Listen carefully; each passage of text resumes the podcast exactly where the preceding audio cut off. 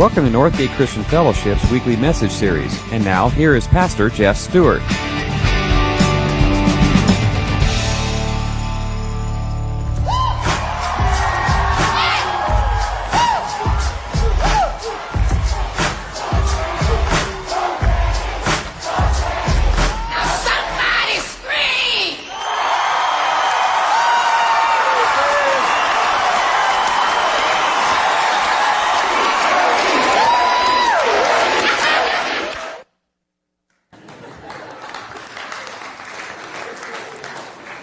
Yo, yo, she be deaf down, know what I'm saying?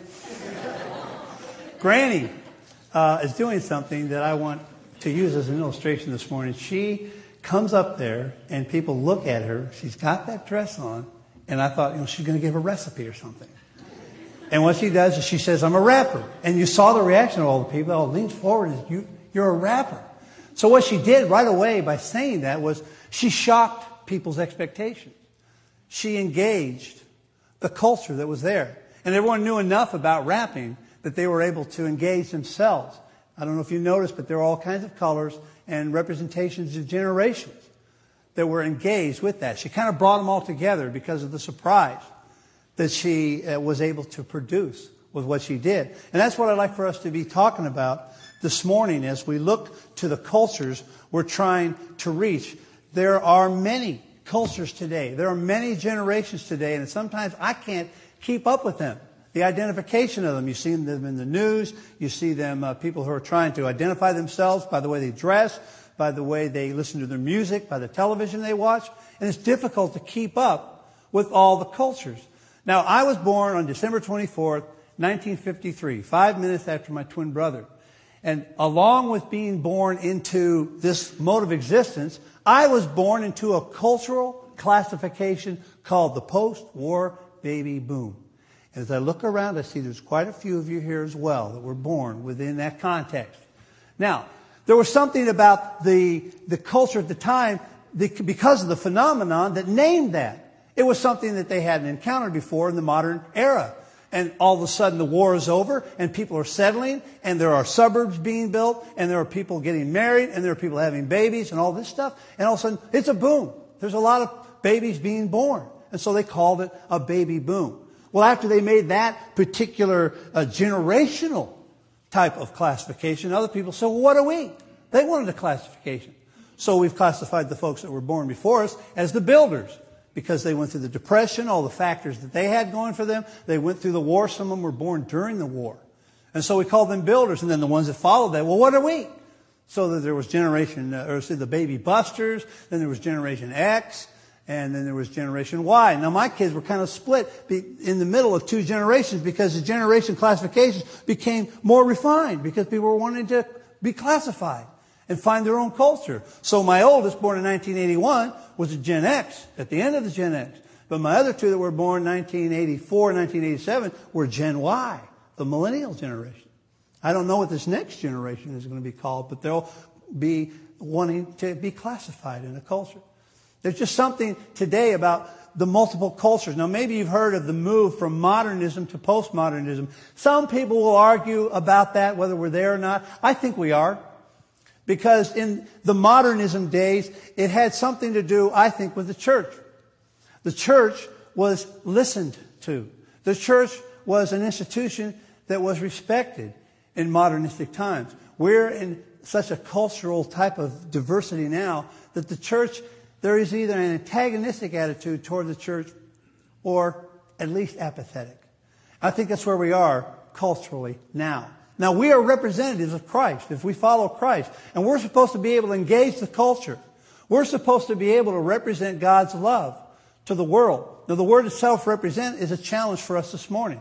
And I want you to write that down right below the date on your outline and, and fragment it between the R and the E. You don't see it on the outline, put R-E and put dash P-R-E-S-E-N-T. Because it means re-present. That's what the original meaning of the word is, and that's what we have in the English, which is pretty accurate. It's re-present, presence, and also present. There's not only the character that goes with it of Christ, but there are the words and the actions. Not only present, but presenting. And that's what we are today. We have to be able to find out what the cultures are going through. It's really mind boggling. And you'll see that in the title. One thing I did on purpose was to give that little parentheses and that S there because really there's only one culture. There's only really one culture. That's humanity. It's people made in the image of God all over the face of the earth. But there's so many ways that people are trying to find meaning and trying to find different paths. And we don't always associate with those differences of, of paths and such. Now, that's a challenge in the church and something I've taken interest in are those who observe what the church needs to do. And I've read many books. And I'd like to, to show you a few of the books I've read so you can pick them up and, and become aware. One I read about five or six years ago was called The Aqua Church by Leonard Sweet. I thought it was a pretty interesting book because it talks about how we have to navigate like the winds and the waves and such. And, and we can't always just run a straight track and hope people will catch on. We have to see what's going on in the culture. Another book that I read was, was one by uh, uh, Dan Kimball called The Emerging Church. Maybe some of you have read that or heard that term. There, there is something about the church now that is different because it's, it's not the way it was before. Brian McLaren points that out in his book, uh, A Different Kind of Christian, a new kind of Christian. And he's written many books. Any, pick up any book by Brian McLaren and, you, and you'll see that. Also, Reggie McNeal talks about the present future. We're always thinking about how things are going to be in the future, how it's going to be. He's saying it's right here, right now, where we need to engage the culture. Tim Conder talks about the, uh, the church in transition. We are in transition because of the culture, because of postmodernism among us. Barna does some studies about what people's religious uh, feelings are, and he's got revolutions, revolutionaries. He just wrote that in October. And then John Burke, most recently, has wrote, written a book called No Perfect People Allowed. I'll be quoting from that book later. All, I've read all of these books, and they all basically say the same thing. There are various cultures among the culture, but everyone is looking for the same thing. There are various cultures among the culture, but everyone is looking for the same thing. And we are representatives. We are represent and we are representing Jesus Christ to this world. So I think we need to be aware of the cultures we have within cultures. We need to possess an awareness factor. I think that's vital for us as, as Christ followers to know that there are various cultures out there. Maybe some we don't even imagine. My kids, you know, they were talking about some of their cultures as they were growing up. I couldn't keep up with them. I started asking them uh, uh, on the phone just last week about goth, and they said, "Oh, goth is passe." I said, "Well, it just got here. I just, I just got onto that one." It can't do that. And, and one of them said, well, the skaters and Goth kind of morphed into the emos. And I said, what is this? We need to be aware. We need to have a cultural awareness because it's happening so in such an accelerated rate, accelerated rate that people are trying to find meaning. We need to be able to tap in to see what the awareness is. And sometimes we're a little bit lagging behind. I know I tried with my kids uh, uh, to, to gain an awareness factor. I wanted to listen to their music somewhere. I got stuck somewhere around 1985 with modern music. So if there's anything after 85, I don't know it very well. It's new to me. I remember telling Gaby, hey, I heard this new song in your station. She said, well, that's Bob Marley. He's dead now. so I guess it's not a new song. I got stuck.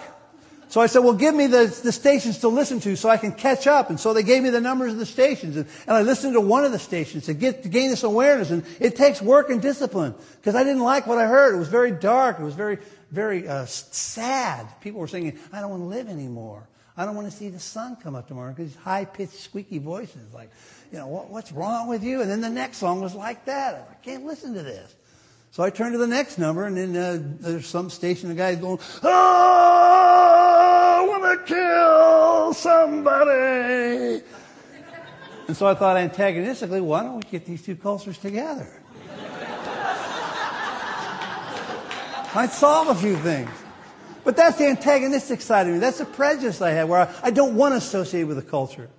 But I have to find that awareness. And that's what we see today. And that's what I hope we can pick up today from the scriptures. We need to have a mindset about what it takes to do to gain an awareness factor, to, to have that discipline to be able to see what's out there and to gain that awareness factor. It is different today, but really, really, it's not. It's not. There is one culture. That's humanity. And we are looking for some kind of meaning. We've got some, so many different ways of how we do it now, but we're trying to find some meaning. And that's the challenge for us to be able to find that out. The Bible says it in Ecclesiastes 1 9 and 10. There is nothing new under the sun. Is there anything of which one can say, look, this is something new? It was here already, long ago. It was here before our time. Well, I even see that within my own lifetime. I see a lot of young boys now growing long hair again and wearing Led Zeppelin t-shirts. And I'm thinking, man, there's some of us who don't have hair anymore and can't hear it. It used to look like that. it's not new. But it is kind of retro, has a novelty to it. And so they take on that persona. They look back and try to gain from some of the cultures that went before them to gain something new, but it's not really new. And there's nothing new under the sun. That's why we need to have an awareness factor. It kind of recycles. It comes out a little bit different. That's why we should have hung on to our polyesters. It's sort of coming back. No, don't do that, please. But we need an awareness factor so we can peek below the surface and see the person made in the image of God. We need that mindset. Now, today I want to provide for you a pivotal passage that I think is critical, a critical model for us to have that mindset that, that God revealed through Luke, writing in uh, the book of Acts, Acts chapter 17. If you have your Bibles, open that up. It's about the last fifth of the Bible. And I'm going to ask someone who I think is culturally savvy to come up here and read it. I've asked uh, Elba Morataya to come up here and read this. So she's going to give you, that, give you that cultural look, and she's going to read Acts 17 for you. So give her a hand as she comes up.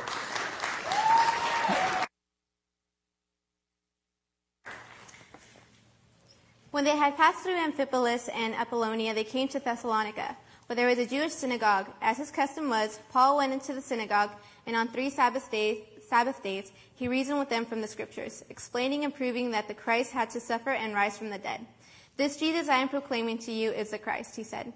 Some of the Jews were persuaded and joined Paul and Silas, as did a large number of God fearing Greeks and not a few prominent women.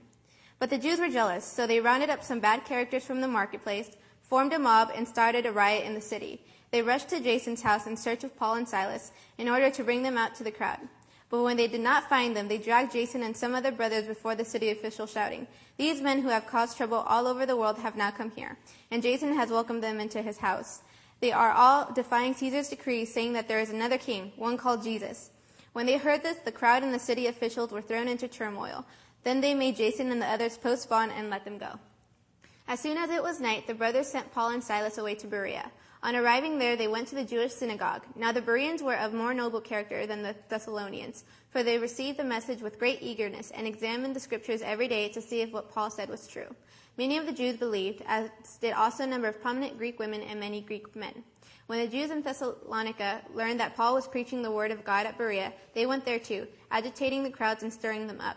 The brothers immediately sent Paul to the coast, but Silas and Timothy stayed at Berea. The men who escorted Paul brought him to Athens and then left with instructions for Silas and Timothy to join him as soon as possible. While Paul was waiting for them in Athens, he was greatly distressed to see that the city was full of idols. So he reasoned in the synagogue with the Jews and the God fearing Greeks, as well as in the marketplace day by day with those who happened to be there. A group of Epicurean and Stoic philosophers began to dispute with them. So them, some of them asked, What is this babbler trying to say? Others remarked, He seems to be advocating foreign gods. They said this because Paul was preaching the good news about Jesus and the resurrection. Then they took him and brought him to the meeting of the, of the Areopagus, where they said to him, May we know what this new teaching is that you are presenting? You are bringing some strange ideas to our ears, and we want to know what they mean. All the Athenians and the foreigners who lived there spent their time doing nothing but talking about and listening to the latest ideas. Paul then stood up in the meeting of the Areopagus and said, Men of Athens, I see that in every way you are very religious. For as I walked around and looked carefully at your objects of worship, I even found an altar with its inscription, To an unknown God. Now what you, now what you worship as something unknown, I am going to pro- proclaim to you. The God who made the world and everything in it is the Lord of heaven and earth and does not live in temples built by hands.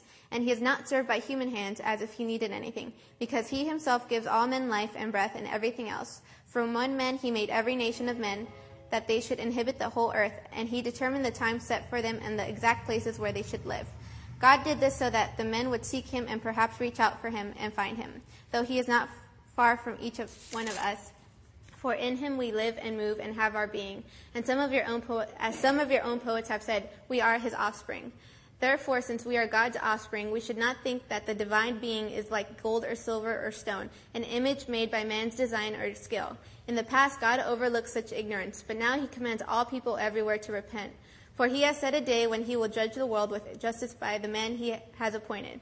He has given proof of this to all men by raising him from the dead. When they heard about the resurrection of the dead, some of them sneered, but others said, We want to hear you again on the subject. At that, Paul left the council. A few men became believers of Paul and believed. Among them was Dionysius, a member of the Areopagus, also a woman named Damaris, and a number of others.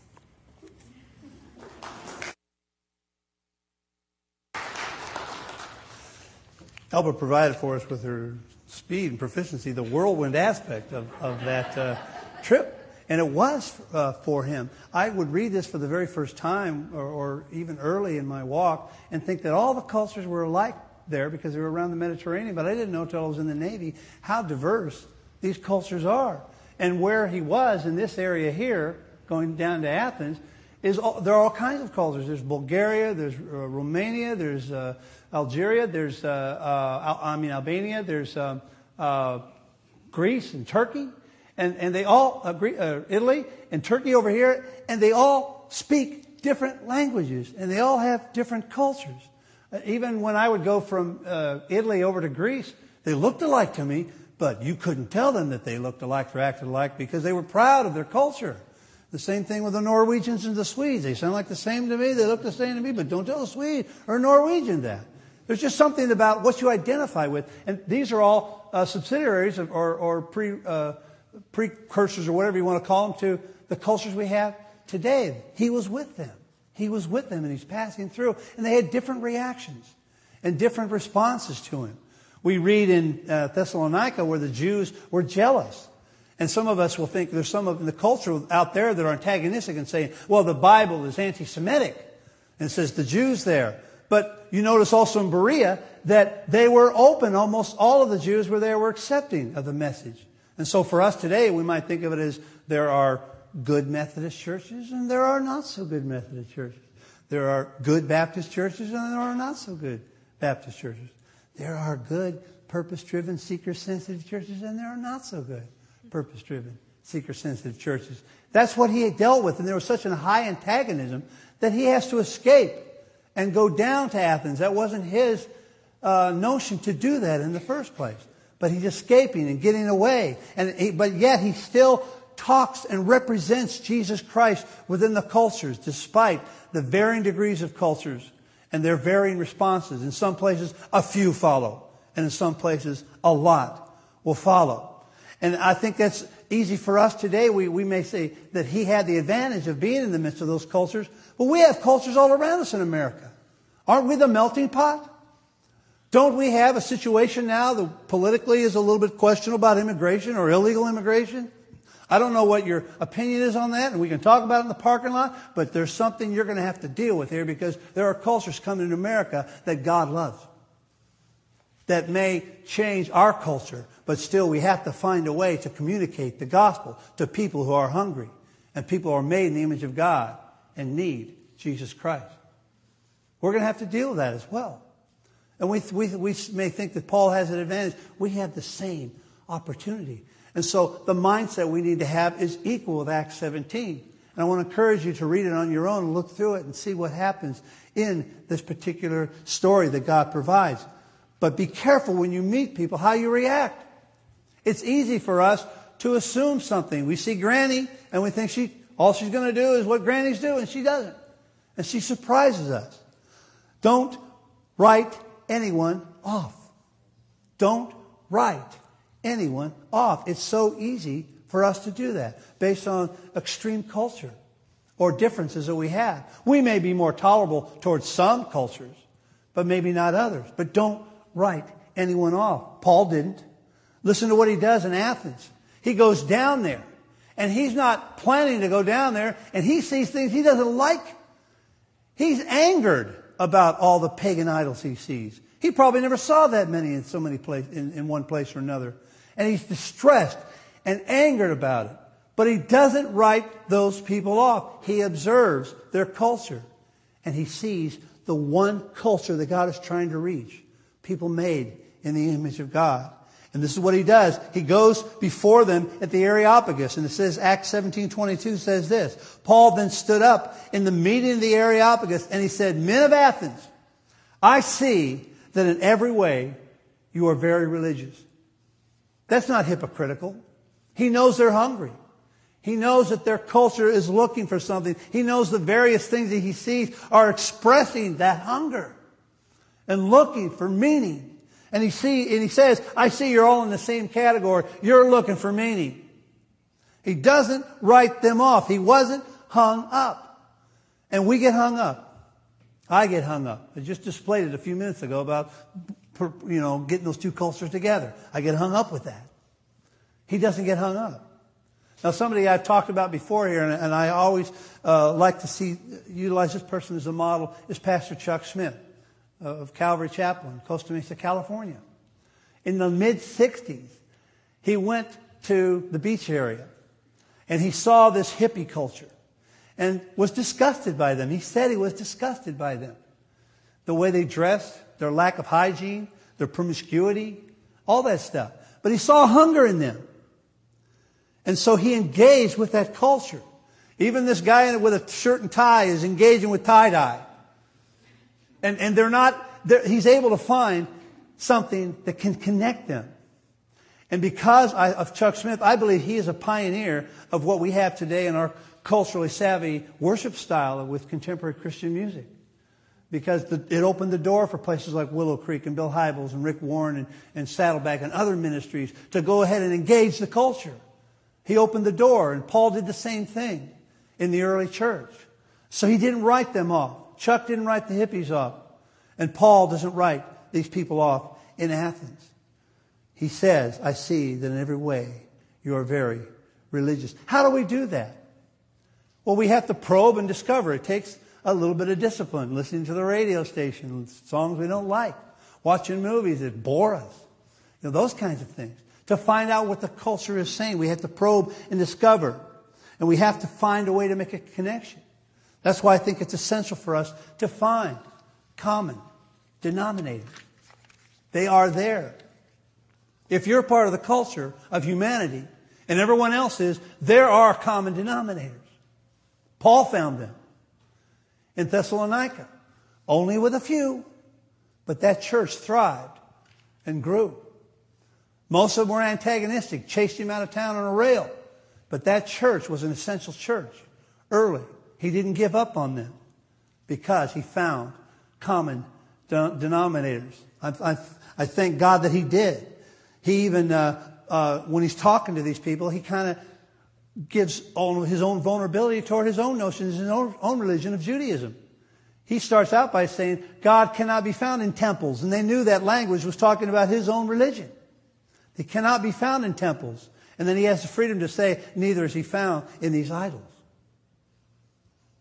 He says in verse 28, For in him we live and move and have our being. And look at this, listen to this. He goes, As some of your own poets have said, we are his offspring. You talk about cultural awareness. Maybe he saw that inscription on some of those idols that he was distressed about. Some poet kept saying, We are his offspring, we are his offspring. To an unknown God, we are his offspring. And he says, as some of your posts have said, he didn't write them off. He found a common denominator. They heard something that he knew about, that he was aware of. And they listened to him. And he talked about Jesus Christ. We need to find common denominators. We need to have that mindset, especially today. It's very challenging, but we can find them. And you will be surprised at what God can do through you if you follow this model and this mindset that's provided for us in Acts 17. I'd like to read from John Burke's book, No Perfect People Allowed. I'm a slow reader. I've been reading this for about three months because I want to devour every paragraph. John Burke, I got to hear him at the National Pastors Convention in uh, San Diego in February. He's the pastor of Gateway Community Church in Austin, Texas. And uh, I guess Joe's here. He's glad that uh, Ohio State beat the Texas Longhorns yesterday in Austin. But he is in that t- town of a liberal arts school. And there's free thinkers there. He's able to engage a lot of these free thinkers from various cultures. And listen to what he says in observation of what God has done through Gateway Community Church and his own transformation in ministry. He says this, pretty good insight. Have you ever wondered why Jesus didn't come during the age of global media? It's a good question. If God wanted to get the message out about his grace, wouldn't it have been more strategic to wait for satellite TV and the internet? Yeah, it would have been. Jesus could have done all his miracles on the air, impressing viewers worldwide. Surely word would have spread like wildfire. And, and though there would still be doubters and skeptics, millions would have tuned in to watch. His teaching would not only be broadcast around the globe, it would be recorded and preserved perfectly. Surely Jesus could have done a better job representing himself on his TV with his TV audience than others have done in his place. I would agree with that. So if God wanted all these people everywhere to hear and learn of his love and grace, why didn't Jesus come during our century of mass communication? That's a good question. He says, I'm convinced it wasn't God made a mistake, a strategic marketing mistake. I'm certain God knew exactly what he was doing. And as the scriptures declare, when the right time came, God sent his son. But the message God intended was never meant to come wrapped only in words, but always through a living, growing body. That's us. Representing Christ. Maybe God's real message of life found in the gospel is best communicated life on life. Maybe only person to person is the truth accurately represented.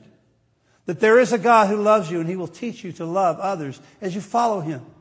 Maybe that's why God entrusted his message not to mass communication, but to simple fishermen, thieving tax collectors, prostitutes, and misguided zealots who had experienced the truth incarnate and it changed them.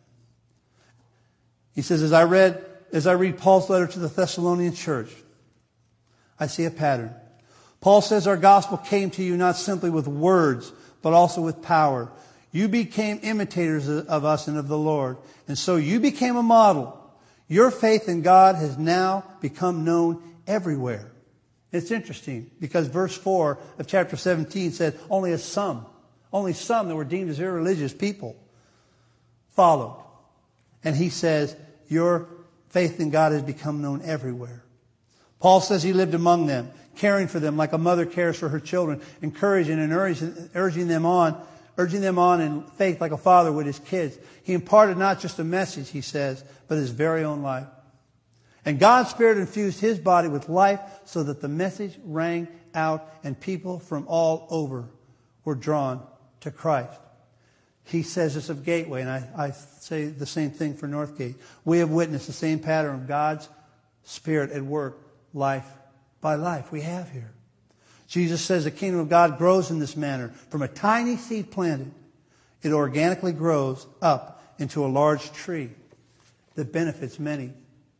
It's interesting that the, the church in Thessalonica is mentioned here because just a few follow. But that church is a model church in the New Testament. And the church grew from that church. We look at Berea and we go, oh, everyone's open to hearing about the gospel, but you don't see any letters written to the Bereans. You don't hear anything about the Berean church after that. Doesn't mean that it wasn't used, but it's interesting that a small number in Thessalonica, as they were chasing Paul out on a rail, maintained steadfastly their faith in Christ. And it was a surprise. And God used Paul because he was able to have an awareness of who they were and where they were. He didn't write them off.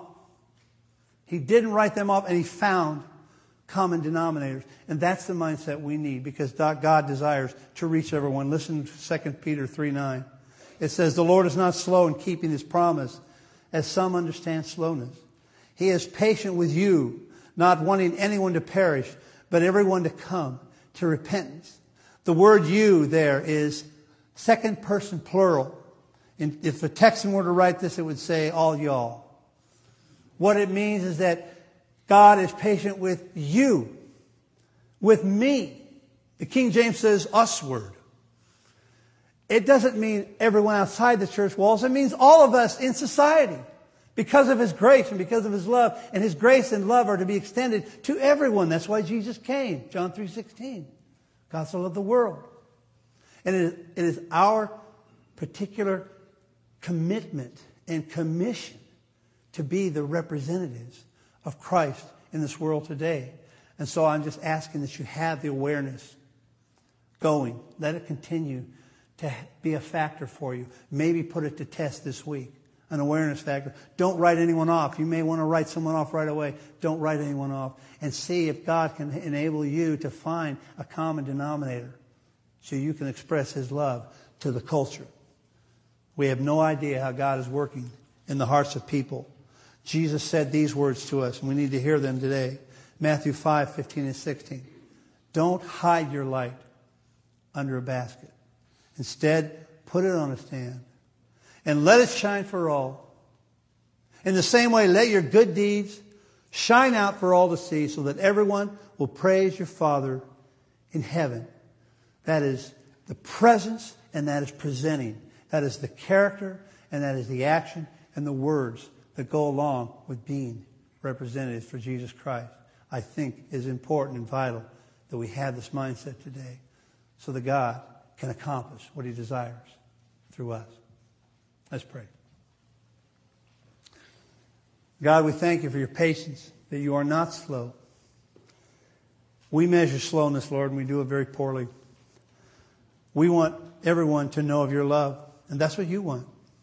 And so, Lord, I'm just asking that we would proactively let our light shine, as Jesus said, that we would, life on life, be able to reflect your grace your newness of life. That we would be aware, Lord, of many different ways that people express themselves in trying to find meaning. And that we would not dismiss them or write them off, but that we would find that commonness that we have of the hunger which can only fully be met by looking to you. We pray this for your sake and in your name, Jesus Christ. Amen.